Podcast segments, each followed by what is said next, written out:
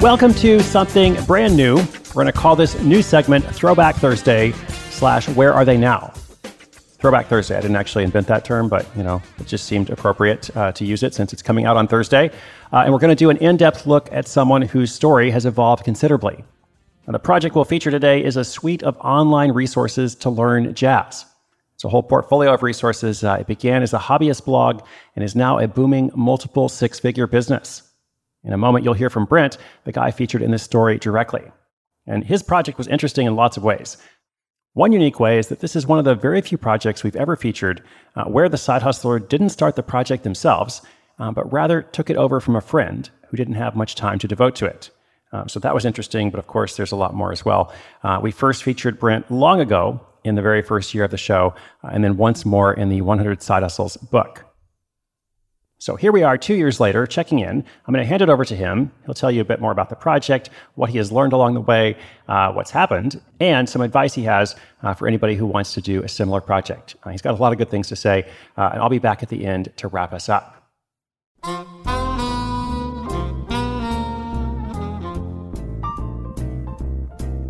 My name is Brent Vaartstra. I am from New York City and I have an online jazz education business called LearnJazzStandards.com and I was featured on episode 69.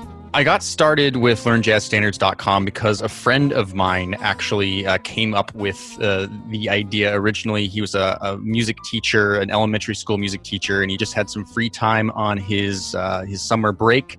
Uh, but uh, he couldn't continue doing it, so he had me on uh, I was in college at the time, just uh, trying to, uh, you know, get my degree in jazz performance in New York City, and uh, he thought I'd be a good person to, you know, take over what he was doing and actually start growing the thing. So, long story short, uh, eventually my friend uh, wasn't able to continue working with me as a partner, so I now own the whole thing outright. But it started really just from this idea that we could create a resource for musicians to learn how to play jazz music, to help people that maybe uh, didn't have the the resources that someone like I had living in a big city that has a jazz scene and has um, lots of teachers to learn from.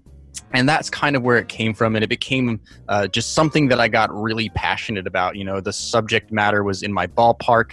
I got excited about teaching, and then I also got ex- excited about the entrepreneurship side of it. You know, actually, you know, there, this this could be a business. There's there's something here I can help people and uh, make money at the same time.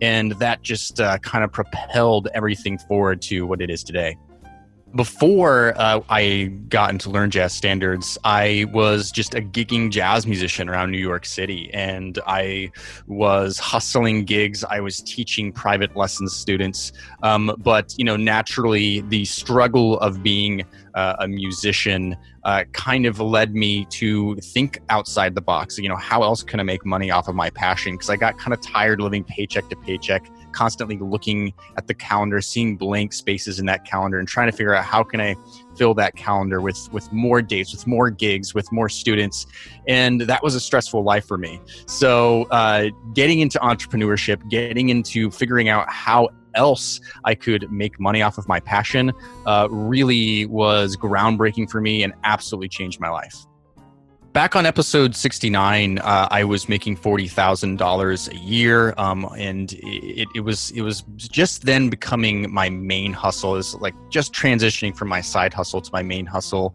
And since then my business now makes multiple six figures of revenue every year um, i have started to build out my team with virtual assistants and more private contractors that i have and i'm slowly starting to become more of the ceo of my business rather than the person completely working on every single aspect of it. Uh, since then, I've come out with multiple more courses, multiple more ebooks that, uh, over the combination of all of those, have served thousands of musicians and my subscribers on youtube has exceeded over 100000 and my podcast has just exponentially grown and in just in general uh, you know my my my following has grown and my influence has grown uh, through all these things and uh, it's just allowed me to do some other things like start to do some uh, investments in in real estate and little things that I never thought would be possible uh, because uh, of this business and because of how it's grown since I guess several years ago. One of the main things that I believe really jump started and accelerated my business was uh, starting to look at the things that were actually working versus the things that I thought needed to be done. So before, you know, I thought, well, I need to update this page on my website, or I, you know, need to write this particular blog post, and if I do that, maybe this will happen. But when I started really looking at the evidence, it became very clear to me that what was really working for me was just coming out with more products, and that's what people really wanted. I would say like the first thing that you should really think about is just figure out what your zone of genius is and that means really looking at yourself and and asking who am I qualified to help the best? And that's probably going to lead you to understand that you can't help everybody the best. So figuring what your talents are is kind of step number 1 step number 2 is really to figure out who your target audience is. And that's advice that a lot of people give, but it's the reason they give it is because it's really important. If you don't know exactly who you're trying to connect with, then you're you're probably not going to be finding the right people. And so that's really important is, is to, to figure out who your target audience is. Who are you going to be able to use your talents to help the most? Part of the fun of the business is realizing that at first I was just a musician, and that's all I thought I was good at. I just thought I was a jazz musician and that that's who I was. And then I realized through that that actually I'm a good teacher and I can become a great teacher, which goes much farther than just even teaching music to people. And then I learned that not only me only am I learning how to become a teacher, I'm learning how to become a content creator and learning how to make great podcast episodes, how to make great videos. And then after that, it's sort of coming to this realization that actually what I'm really learning how to do is become a great marketer. So uh, I've learned so many lessons along the way that I didn't even think that I would be doing what I'm doing now because that's just when I started all this, that's not what I thought was happening. And then realizing that I do actually have a passion for business, I do have a passion for entrepreneurship and marketing.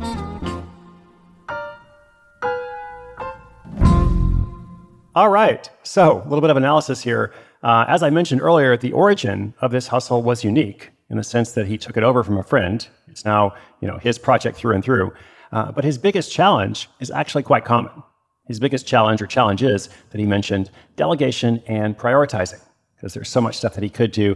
Uh, and in the beginning, as you heard, he did it all himself, but that doesn't work for the long term. Now, one thing I like, I liked a lot of stuff there. So, first of all, shout out to Brent. Thank you so much for being our inaugural episode of this new segment. Uh, but one thing in particular is that he hasn't gotten away from the core mission of his site and his brand. Um, people aren't as interested in the back end of your business as much as you might think, or let's say as much as we tend to think. Uh, I see this happen all the time where people have a success and like it's a teaching project like this one, and they end up pretty quickly shifting to doing, you know, I don't know, like life coaching or business coaching for people who want to do the same project. And, you know, in this case, Brent does have a side project uh, called Passive Income Musician, uh, which is pretty cool. But I think the real value is in his original business, uh, which it is a business now. You know, it starts as a side hustle, and now, as you heard, multiple six-figure success.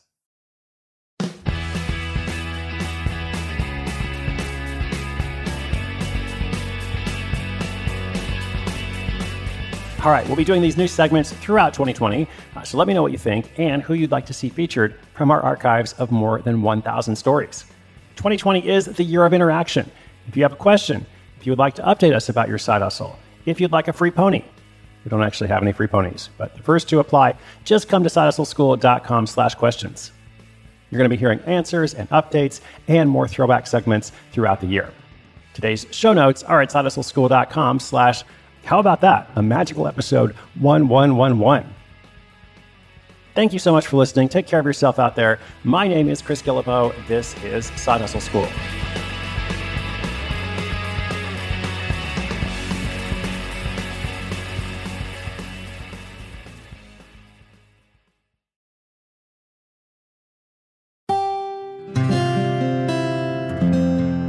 From the Onward Project.